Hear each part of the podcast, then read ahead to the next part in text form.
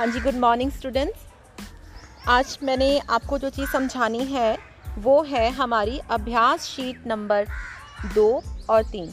ये मैंने पहले भी ग्रुप में भेजी थी और मैंने आपको बोला भी था कि हम जूम पे करेंगे, लेकिन कुछ बच्चे क्या कर रहे हैं कि कल हमने जब जूम ऐप स्टार्ट की मी सॉरी मीट ऐप स्टार्ट किया तो बच्चों ने उसे ऑन ही नहीं किया। बेटे, आपको जितने बजे का समय दिया जाता है इस ऐप को चलाने के लिए आपने उतने बजे इस ऐप को बस खोलना है दैट्स इट जैसे ही आप ऐप खोलोगे यानी कि हम सभी जब एक टाइम पे इस ऐप को खोलोगे तो हम सभी कनेक्ट हो जाएँगे। सिंपल इतना काम होता है। इसके बाद हम क्या करेंगे अभी आपको? आ, मैं आपको अभ्यास शीट नंबर दो और तीन एक्सप्लेन करने जा रही हूँ। इस इन अभ्यास शीटों की दोहराई जैसे जैसे ये अभ्यास शीटें हमारे पास आ रही है आपने अच्छे से करनी है। और इसके साथ ही आपने क्या करना है कि एक यहाँ पर आ, मैंने आपको गूगल फॉर्म भेजा है, यानी आपका जो क्विज़ होता है ऑनलाइन, वो आपको भेजा गया है। आपने उसे अच्छे से करना है। जैसे कि इसमें हमारा जो फ़र्स्ट आंसर है, मारुति 800 मारुति दो ज़ीरो ज़ीरो नौ, है ना? तो इसका उन्होंने पूछा है कि इसका शीर्षक क्या होगा। कितना इजी है? इसमें थर्ड ऑप्शन आ जाएगा, गाड़ी बिकाऊ है। आगे देखिए प्लाट बिकाऊ के लिए आपने सारा पढ़ लेना है। इसका जो उत्तर आएगा, विज्ञापन में कौन सी सूचना नहीं दी गई है? पता संपर्क नंबर दिया गया है। विज्ञापन का शीर्षक और प्लाट का माप नहीं दिया गया है। ऐसे आपने ये सारे क्वेश्चन पढ़ने हैं और आपने आराम से इसे सुलझा सकते हो। अगर किसी बच्चे को ट्रबल आता है तो वो आ, कोशिश करो जो आपके बॉडी ग्रुप लीडर्स हैं या जैसे जंग बहादुर हो गया वरुण हो गया या फिर मुझे आप कॉल कर सकते हो ठीक है? लेकिन आप कॉल मुझे जो भी करोगे पाँच छः बजे से पहले पहले करोगे उसके बाद मुझे कोई बच्चा कॉल नहीं करेगा। इसके बाद आपको इस गूगल फॉर्म को भरने के बाद आपको अभ्यास शीट, मान लो कि आपको जो अभ्यास शीट नंबर दो दी गई है, ठीक है? अभ्यास शीट को हम, मैं दो खोलूँगी। अभ्यास शीट दो में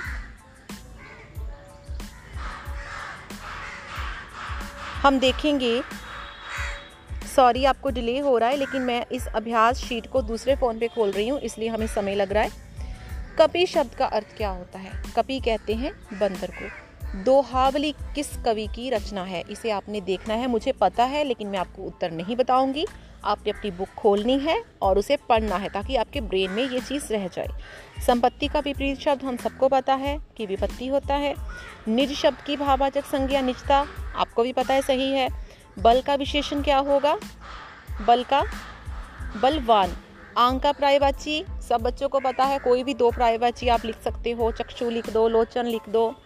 आँखों का तारा, मुहावरे का जो बहुत प्यारा हो, जैसे बच्चे अपने माँ बाप की आँखों का तारा होते हैं। इसके बाद उन्नति शब्द का विलोम शब्द होगा, उन्नति का अवनति। इतना ध्यान रखना है, मात्रा डालते समय त को छोटी की मात्रा आ जाएगी। रहीम के अनुसार लोग कब हमारे सगे बन जाते हैं? जब हमारे पास संपत्ति आ जाती है। श्री गुरु चरोन सरोज रज में सरोज का अर्थ है, कमल की मैं अपने गुरु के कमल रूपी। हिंदी में ऐसे उपमाएँ दी जाती है, लक्षण दी जाती है। तो यहाँ पर जो सरोज है, वो रूपक है, किस चीज़ का? कमल का।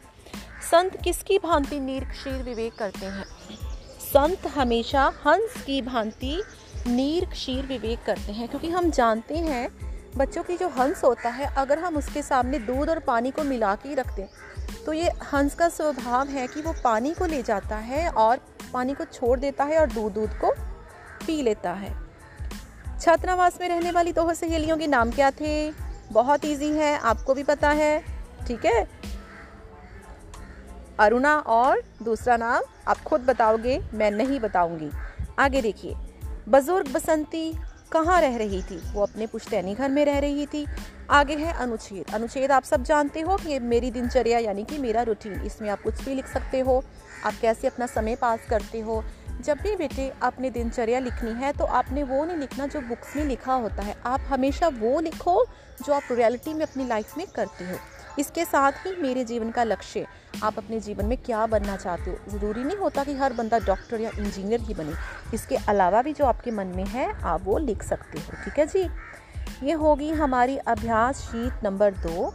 अभ्यास शीट दो के बाद हम करेंगे अभ्यास शीट नंबर तीन।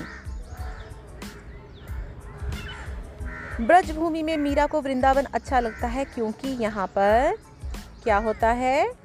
घर घर में कान्हा की पूजा होती है। मीराबाई के अनुसार नर जन्म किसके बिना फीका हो जाता है? भक्ति के बिना, प्रभु की भक्ति के बिना, भजन के बिना। मीराबाई के अनुसार उसकी पीड़ा कब मिट जाएगी जब उसके वैद कौन होंगे?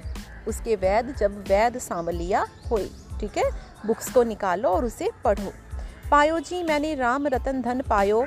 मीराबाई के किस उपखंड से लिया गया है? उपदेश में से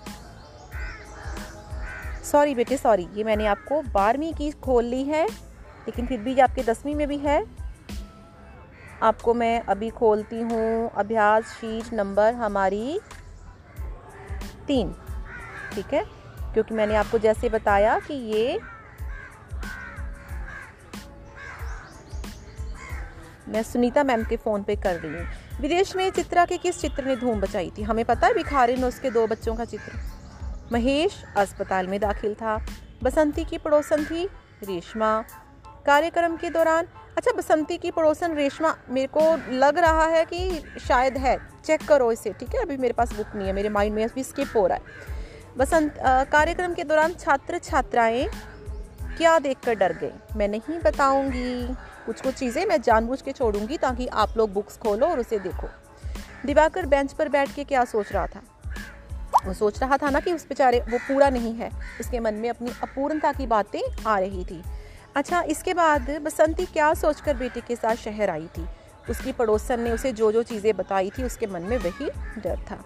अच्छा दो कलाकार कहानी का उद्देश्य हम क्लास में बहुत बार दोहरा चुके हैं कि कला इस कहानी का उद्देश्य है कि किस वास्तविक कलाकार कौन होता है जो सिर्फ़ कागज़ पर चित्र बनाए?